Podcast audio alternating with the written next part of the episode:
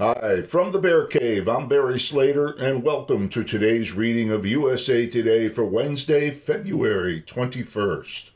Our front page article is written by Todd Spangler, and it's titled Joe Biden Still Trails Donald Trump in Michigan Amid Calls for Israeli Ceasefire, a new poll shows. President Joe Biden, despite visiting Macomb County, Michigan earlier this month, and dispatching administration officials and campaign aides to the state in recent weeks still appears to be trailing former President Donald Trump in a head to head matchup in the state 45 to 41 percent, with 14 percent undecided, a new poll showed on Wednesday. That four percentage point split is equal to the poll's margin of error, meaning statistically speaking, the race could be tied. But a number of Michigan polls in recent months have shown Trump ahead of Biden, suggesting the former president does have an edge on the incumbent, even if it's only a slim one. And the new poll indicates that Biden's refusal to heed calls, especially among younger, more progressive Democrats and Michigan's large Arab American and Muslim communities, to demand an Israeli end to deadly counterattacks in the Gaza Strip appears to be playing a role in his support or lack thereof, a situation which could potentially cost him a vital swing state Trump won in 2016 before Biden recaptured it for Democrats four years ago.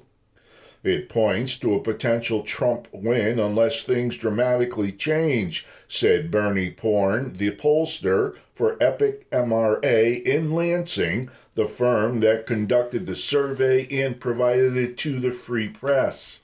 He's at a point where, before long, he's got to start moving numbers in his direction. The poll, which surveyed 600 active and likely Michigan voters randomly se- selected between last Tuesday and Sunday, and had a margin of error of plus or minus 4 percentage points, indicated 53% of all Michiganders are supportive of a ceasefire to negotiate for the release of hostages and provide humanitarian aid to Gaza. Those in favor skewed much more toward the liberal end of the political spectrum, including 74% of self described Democrats, 64% of independents, and only 32% of Republicans. Among those supportive of a ceasefire overall, just 57% said they were definitely supportive of Biden's reelection, with 27% supporting Trump and 15% undecided. Trump, unsurprisingly, did better with the 27% who support Israel's continuing to wage war against Hamas in Gaza, leading among them 74% to 18%, with just 9% undecided, as well as with the 20% who were undecided, leading that bloc 51% to 29%, with 19% undecided. If you're all as confused as I am, that's good. But given the more liberal and moderate leaning makeup of voters supportive of a ceasefire, the sizable percentage voicing doubts as to their support of the Biden campaign is sure to be of concern to the president. That is especially true with progressives and members of the Arab American and Muslim communities in Michigan organizing a Listen to Michigan campaign urging people to vote uncommitted in next Tuesday's Democratic primary rather than for Biden as a signal to him that he needs to use United States sway and financial support to rein in Israel's attacks following Hamas's terrorist attacks uh, of October 7th against Israelis. Tens of thousands of Palestinians have died in the counterattacks, leading to widespread demands for a ceasefire.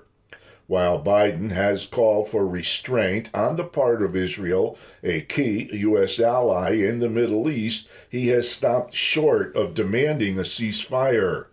Last week, U.S. Representative Rashida Tlaib, a Democrat from Detroit and a fierce critic of Israel's and the only Palestinian American in Congress, gave her vocal support to the vote uncommitted effort even though there are those who see that as a boost to Trump. We feel completely neglected and just unseen by our government, she said in a video posted on Saturday. The Free Press uses Epic MRA as a pollster, but did not contract with it for this most current poll, which comes at a time when voters have expressed concerns about Biden's age. At 81, he's the oldest sitting president ever, though Trump at 77 is just four years younger. And other recent polls have shown Biden struggling to gain a lead in swing states he won four years ago. Some polls have shown a tightening, however. A recent Fox News poll showed Trump with a more narrow 47 to 45 percent head to head lead over Biden in Michigan, which was also within that poll's three percentage point margin of error. The Epic MRA poll was conducted by live interviewers, and 80% of those surveyed were reached by cell phones. It did not survey, as some other polls have done, levels of support for Biden and Trump, along with other independent or third party candidates. As a practical matter, both Biden and Trump are expected to handily win their respective primaries in Michigan on Tuesday, and in many respects, the race for November is already underway in the state. As such, the Epic MRA poll did not attempt to measure Biden's support versus Democratic challenger, U.S. Representative Dean Phillips of Minnesota, or Trump's support versus Republican challenger and former South Carolina governor, as well as former U.S. Ambassador to the United Nations, Nikki Haley. But some Democratic supporters of Biden are worried that any animus shown toward the president now could cost him votes in the general election. While the polls showed a slight narrowing of the race from Epic MRA's last survey in November, when Trump led 46 to 41 percent, or just outside the margin of error, it also continued to show many of the same trends as that poll. Black voters, for instance, a key constituency for Biden and the Democrats, favor the current president 68% to 17%, with 16% undecided in the new poll. That's up from the 62 to 17% Biden had in November, with 21% undecided, but a far cry from the 92% support from the black voters that he had in the state, according to exit polls in 2020. While voters in the new poll, meanwhile, favor Trump 50 to 37%, with 13% undecided compared with Trump's lead of 47 to 41% with 12% undecided in November. And while Biden's support among self described independents was up significantly, that group favored Trump 38 to 31 for Biden, with 32 undecided, compared with Trump leading that bloc 45 to 18 percent with 38 percent undecided three months ago. Biden's support among college educated voters dropped. The current poll had him leading with those voters 44 to 38 percent, with 18 percent undecided. That's compared with his 49 to 37 percent lead in that block in November, with 13 percent undecided, and that was well below the 17 point margin he had with those voters in the 2020 election. The survey also asked voters about the legal challenges facing Trump, who has been hit with some 91 charges in four criminal matters, and last week was both fined more than $450 million in New York for inflating financial statements, a judgment he plans to appeal, and told to expect a trial beginning next month on hush money payments to a former adult film actress ahead of the 2016 election. He also faces Justice Department charges in Washington that he violated laws by trying to overturn the results of the November 2020 election and in Florida for improperly withholding classified documents after leaving office. Voters were split as to whether he would be convicted of a crime in one of his trials, with 46% saying yes and 43% saying no. Also, asked how a conviction might affect their vote, the head to head match became a dead heat at 44%, with 12% undecided, even though 56% of voters said that if he is convicted, he should be sentenced to jail time. Finally, the poll indicated another dead heat between two candidates expected to be among their party's frontrunners in a U.S. Senate race in Michigan this fall. It indicated U.S. Representative Elissa Slotkin, a Democrat from Lansing, who is considered the favorite to win the Democratic nomination to succeed retiring U.S. Senator Debbie Stabenow in the fall, is in a virtual tie 39 to 38 percent with former U.S. Representative Mike Rogers of Brighton, who has consolidated much of the mainstream Republican support and got a boost when former Detroit Police Chief James Craig left the race last week. 23% remain undecided in a hypothetical matchup between the two. Democratic and Republican primaries for those Senate races and other congressional and state seats will be held on August 6th. And I hope I don't have to say percent anymore in this broadcast. From the entertainment section of the Wednesday, February 21st USA Today, an article written by Naledi Ushe titled Greta Gerwig says Barbie movie success was not guaranteed. This Barbie is Time's Woman's of the Year cover star. On Tuesday, Time unveiled its 12 picks for the Women, Woman of the Year issue, including filmmaker Greta Gerwig as the outlet's cover, Taraji Henson, and Andra Day. Each of the honorees discussed some of the challenges they've faced amid their careers and their hopes for the future. I remember thinking, if this works, everyone is going to think later that it was inevitable, the Barbie director said in an interview on the success of her Oscar nominated film, adding, They'll say, well, but it was Barbie, but this was not guaranteed. Gerwig, who has directed other films resonating with girlhood and womanhood, such as Little Women, and Ladybird says that the success of her movies shouldn't be solely credited for their themes around gender. I always think about the intuitive way you love a song or a movie. You love something and you just love it. You don't think to yourself, I have to love this because it's by a woman for a woman, she commented, saying, That's part of it, but it's not why you love it.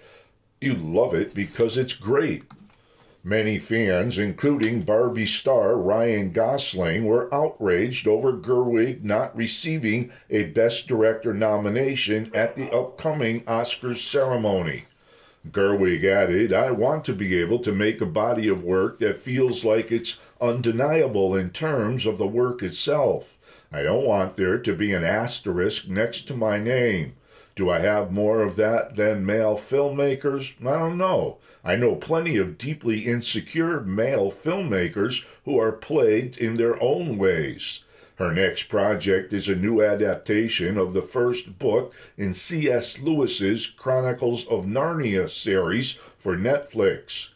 Taraji Henson's comments about pay inequity while doing press for the color purple continued conversation about the fiscal worth Hollywood has placed on successful black women. The actress said she felt compelled to push the discussion forward in public spaces because if we stay talking in small little circles, that's not going to change anything. But we do have allies out there, which I found out by telling my truth, she added. Henson likened her experience to that of the characters in The Color Purple. I'm in a movie about women who don't have a voice and are trying to find it, so who's going to stand up for them? she said. It's also a part of the reason she spent time on other streams of income outside of acting, including a production company and her hair care brand, TPH.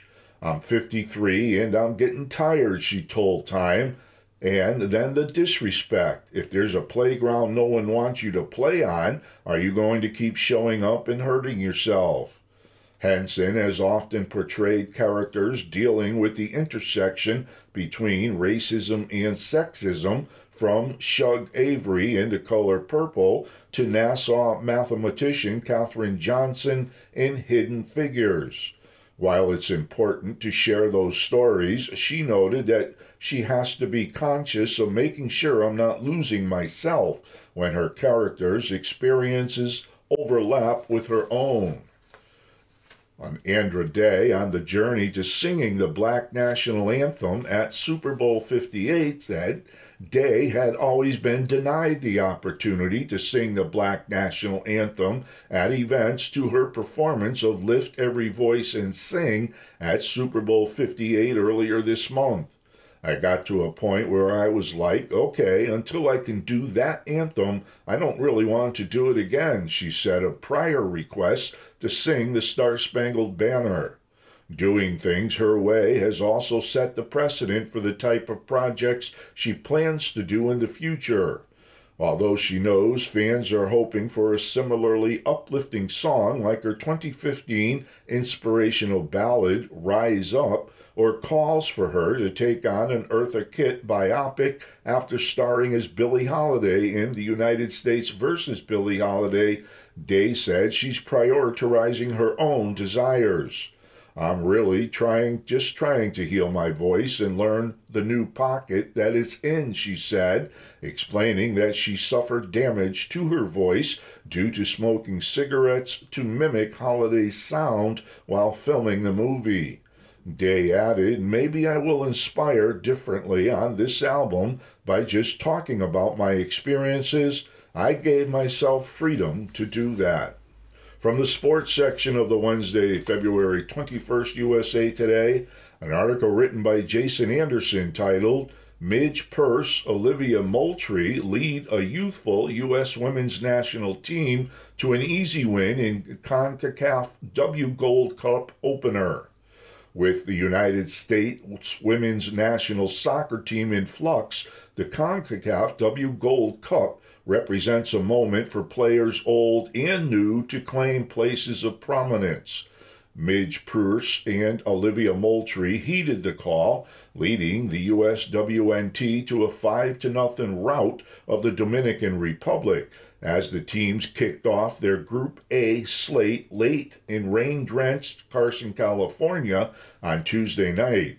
Purce, fresh off a 2023 NWSL championship victory with the New Jersey New York Gotham Football Club, posted three assists while Moultrie scored her first two goals with the senior national team.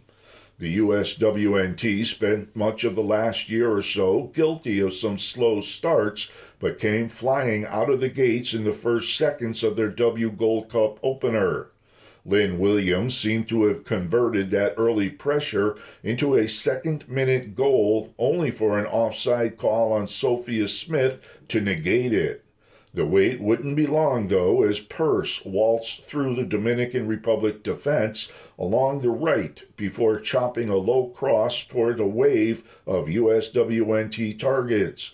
Moultrie ended up winning the race with the Portland Thorns midfielder finishing the move with a tap in.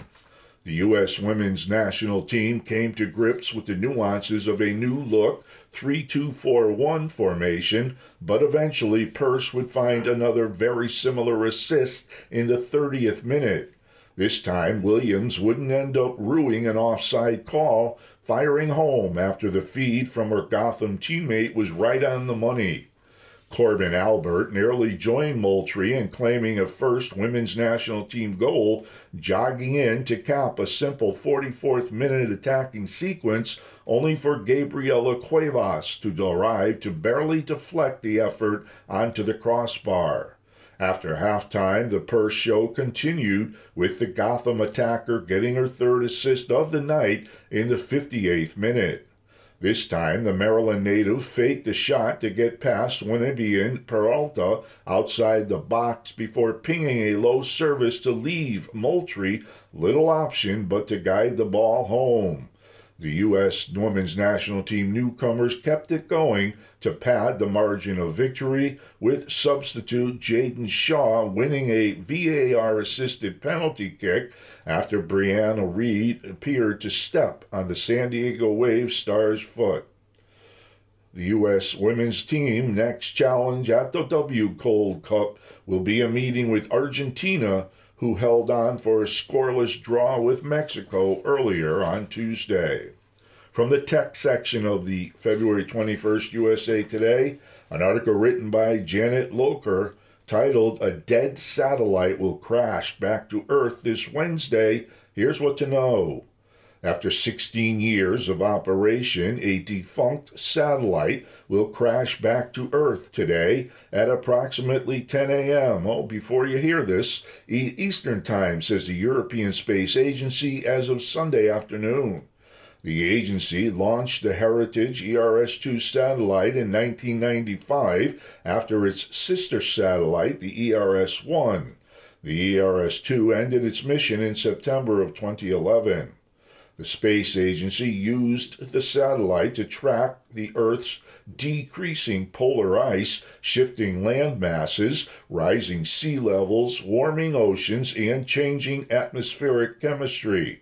Since the satellite's retirement, the agency has been slowly lowering its altitude.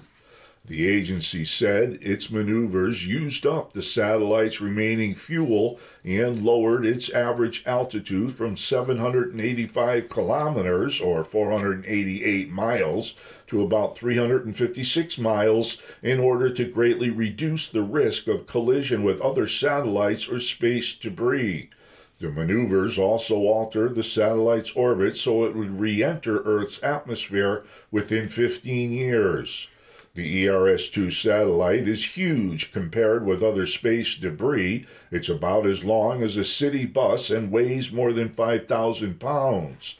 The satellite is now low enough that the atmosphere will cause it to rapidly descend in the coming days. Because the ERS 2 is out of fuel, the space agency cannot control it with engine burns. The satellite is expected to start disintegrating in the atmosphere about 50 miles above Earth. Some debris could crash into the surface, according to the space agency, but it's most likely any debris would land in an ocean, given that water makes up about 70% of the surface on Earth. Well, if you're listening to this show, it never bothered you. Next up from the money section of the Wednesday, February 21st, USA Today, an article written by Medora Lee. It's titled Discover's Merger with Capital One May Mean Lux Lounges, Better Service, and More Perks. Customers can look forward to a flurry of new perks if Capital One's $35 billion purchase of Discover Financial Services goes through, experts say. The acquisition would give Capital One access to Discover's high credit quality customers and its network of payment processing services, an area dominated by Visa and MasterCard. With more premium customers, Capital One will need to compete on a premium perks, and that's going to be something that will benefit customers, said Marbu Brown, founder of the Customer Obsession Advantage, a consulting firm advising businesses on creating loyal customers. She said perks offered are going to be elevated to a new level. So here's what you need to know about the combination and what you may get out of it. How much is Capital One paying? Well, Capital One, as we said, plans to buy Discover in a $35.3 billion deal. Under the terms of the all stock transaction, Discover shareholders will receive Capital One shares valued at nearly $140. That's a significant premium to the $110.49 that Discover shares closed at on Friday. So, why is Capital One buying Discover? Well, the deal will create the largest U.S. card issuer with around $250 billion in card balances and a market share of 22%, according to TD Cowen. It would allow Capital One to compete in the lucrative world of payment networks. MasterCard and Visa together have 83% of the credit card processing market.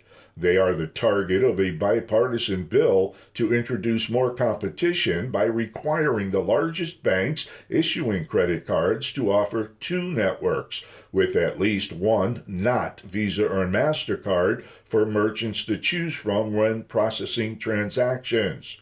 The acquisition would allow Capital One to build a payments network that can compete with the largest payments networks and payments companies, said Richard Fairbank, Capital One founder, chairman, and chief executive. How would consumers benefit from the merger? Better service, luxury airport lounges, and other lucrative perks, Brown said. Discover has scored in the top two in JD Power's credit card satisfaction survey since the survey began in 2007, and Capital One will want to stay there, Brown said. Perks like Discover's travel portal and shopping discounts will likely be extended to Capital One's large customer base, especially those with high credit scores, said Greg McBride, Chief Financial Analyst at Consumer Financial Services from Bankrate. Also, would Capital One ever consider adopting Discover's offering of doubling cardholders' cash back or miles at the end of their first year? said Matt Schultz, chief credit analyst at a at loan comparison site Lending Tree, saying that's been a staple for Discover for a long time and has no doubt helped them build their brand to where it is today. So, what about savings? Capital One's foray into payments processing probably won't help merchants or customers save on credit card fees, said Doug Kantor, general counsel at the National Association of Convenience Stores Trade Group, which supports the bipartisan bill to increase competition in the payments processing industry. Discover has a very tiny percentage of the network, and that will be true after the acquisition, Kantor said. It's a chink in the armor.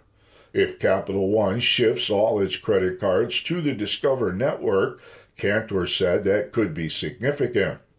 But that's not happening. Capital One said in its release that the debit card purchases will be processed on the Discover network, but only selected credit card transactions. There's a reason for that, Kantor said. The gravy train is too good. Visa and MasterCard reaped $93 billion in transaction fees in 2022 from merchants, and Capital One's likely positioning itself to grab some of that, Kantor said.